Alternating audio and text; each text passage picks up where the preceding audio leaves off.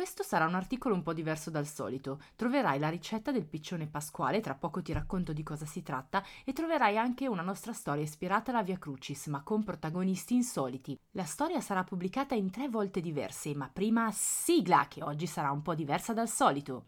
Mille ce n'è nel mio cuore di fiabe da Prima stazione della Via Crucis. Gesù è condannato a morte. C'era una volta nell'orto del Getsemani una picciona di nome Cher Ami. Si era fermata un momento a prender fiato dopo un lunghissimo volo tra aerei da guerra e bombe. Un piccione in guerra e con un nome. Ma cosa stai dicendo, Tiziana? Viaggiava insieme ad altri due compagni che d'improvviso erano spariti dietro di lei, colpiti dalle mitragliatrici. La nostra Sherami era stata colpita al petto e a un occhio e aveva una zampa penzolante, ma aveva una missione da compiere, tornare al suo nido. Gli uomini che l'avevano addestrata pensavano che davvero a lei importasse consegnare messaggi di guerra, ma non se ne curava per niente. La lontananza da casa le pesava talmente tanto che niente e nessuno avrebbe potuto fermarla sulla via del ritorno. Mentre si abbeverava tra gli ulivi, si ripeteva tra sé e sé. Ho l'impressione che in questo orto sia successo qualcosa di importante, ma non ricordo cosa. Chissà se un giorno si ricorderanno di me allo stesso modo. A volte ho l'impressione che noi piccioni provochiamo solo disgusto. Cher Ami guardò l'orizzonte.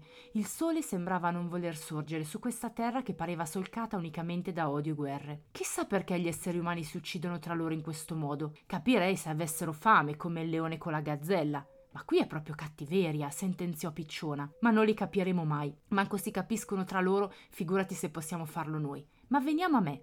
Ora ti racconto la mia storia. Sapete quanti chilometri e chilometri ho viaggiato nei cieli? Tantissimi.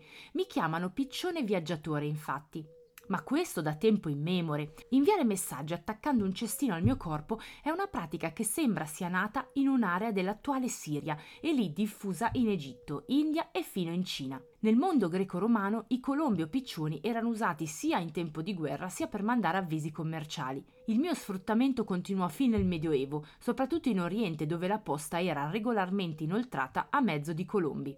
La mia storia moderna invece inizia nel 1572 ad Harlem, in Olanda, durante l'assedio delle truppe spagnole e da lì si diffuse in Inghilterra e in Francia. Ma lo sai come facevano a farmi fare da viaggiatore postino? Io sono un animale monogamo e ho molto sviluppato il senso di proprietà del nido e dell'allevamento della prole, mica come certi umani. Per addestrarmi a rientrare al nido da distanze notevoli, sfruttavano la mia vedovanza, ovvero non vedevo l'ora di raggiungere al più presto la mia compagna o compagno, anche perché faccio veloce, viaggio sui 100 km all'ora, anche per lunghi tratti anche se poi devo dire che il nemico addestrava i falchi come contromisura per mangiarmi, insomma un lavoro pericoloso. E poi c'erano altri nemici che dovevamo combattere, come i temporali, la nebbia, il vento e la solitudine. Eravamo soli nei cieli e senza la protezione del nostro stormo che con le sue evoluzioni in volo confonde i predatori quando si lanciano in picchiata. Mi usavano anche per mandare messaggi, soprattutto nelle reti spionistiche in tutta l'Inghilterra.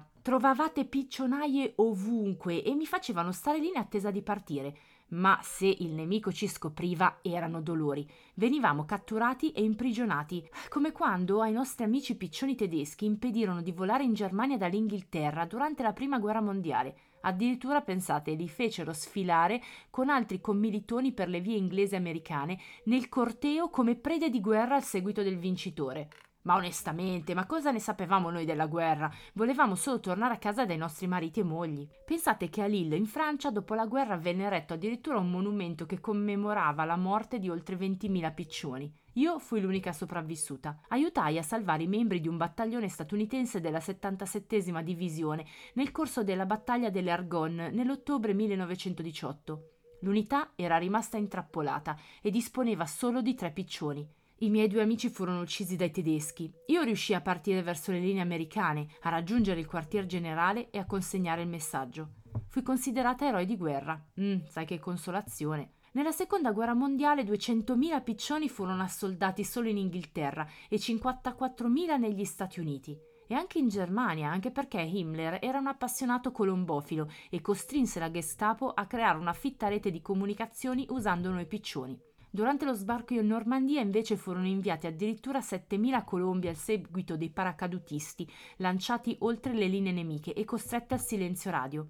Il primo a riportare un messaggio in patria fu il mio amico Gustav, che si guadagnò una decorazione, mentre Paddy attraversò la manica in sole quattro ore. E ora cosa rimane di noi? Non serviamo più per le loro stupide guerre e quindi cercano di cacciarci dalle città in tutti i modi possibili. Dicono che il nostro verso è insopportabile, che lasciamo i nostri escrementi ovunque, cioè per noi un'inutile statua di un cavallo e un utile albero sono la stessa cosa. Dicono che mangiamo di tutto, che siamo sporchi, che siamo degli invasori perché mettiamo al mondo troppi figli, ma sapete qual è l'unica vera invasione su questo pianeta?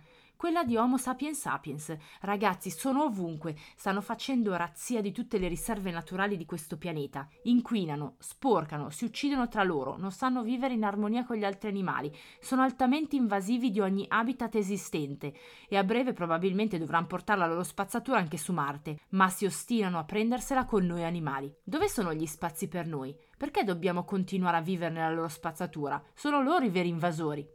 Tra gli ulivi si udiva solo l'eco di spari, bombe e soldati. La storia è un continuo ripetersi. Di quanti Cristi avremo bisogno prima di capire che la violenza genera solo violenza e che stiamo distruggendo il mondo? Picciona riprese il volo e mentre volava vide da lontano un maiale che, uscito dal tribunale di Gerusalemme, a fatica arrancava lungo la via che saliva al Monte Calvario. Ma questa è un'altra storia e te la racconterò la prossima settimana. Nell'articolo di oggi del nostro blog troverai la ricetta della torta piccione pasquale. Ma perché l'abbiamo chiamata così? E allora il panettone non puoi chiamarlo panettone se è vegano, il pandoro non puoi chiamarlo pandoro se è vegano, e la colomba non puoi chiamarla colomba se è vegana. E allora abbiamo deciso di cambiare nome alla colomba e chiamarla piccione. Tanto sempre la stessa famiglia è. Scherzi a parte, questo è il nostro tributo a uno degli uccelli più odiati al mondo, il piccione. E attenzione, questa non è una colomba nel senso di grande lievitato, la ricetta che trovi nel blog. Si tratta di una torta preparata nello stampo della colomba per chi proprio non ha nessuna maestria con i grandi lievitati e non ha nessuna intenzione di mettercisi. La prepari in 10 minuti circa, non serve l'impastatrice, non hai bisogno di camere di lievitazione, non hai bisogno di farine speciali, non hai bisogno di competenze da grandi lievitati per preparare la torta piccione pasquale. Infatti le differenze tra il nostro piccione e la colomba, ovvero il grande lievitato, sono diverse. La colomba è un grande lievitato e come tutti i grandi lievitati ha le seguenti caratteristiche.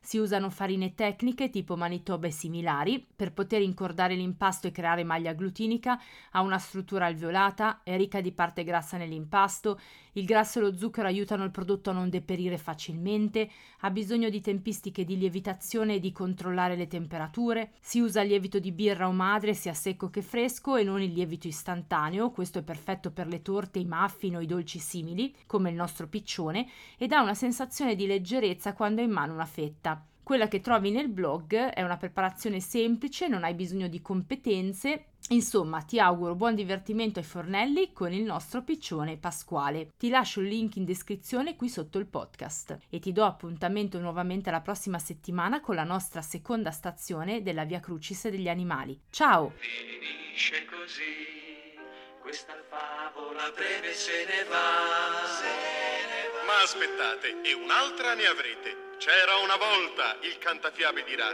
e un'altra favola comincerà.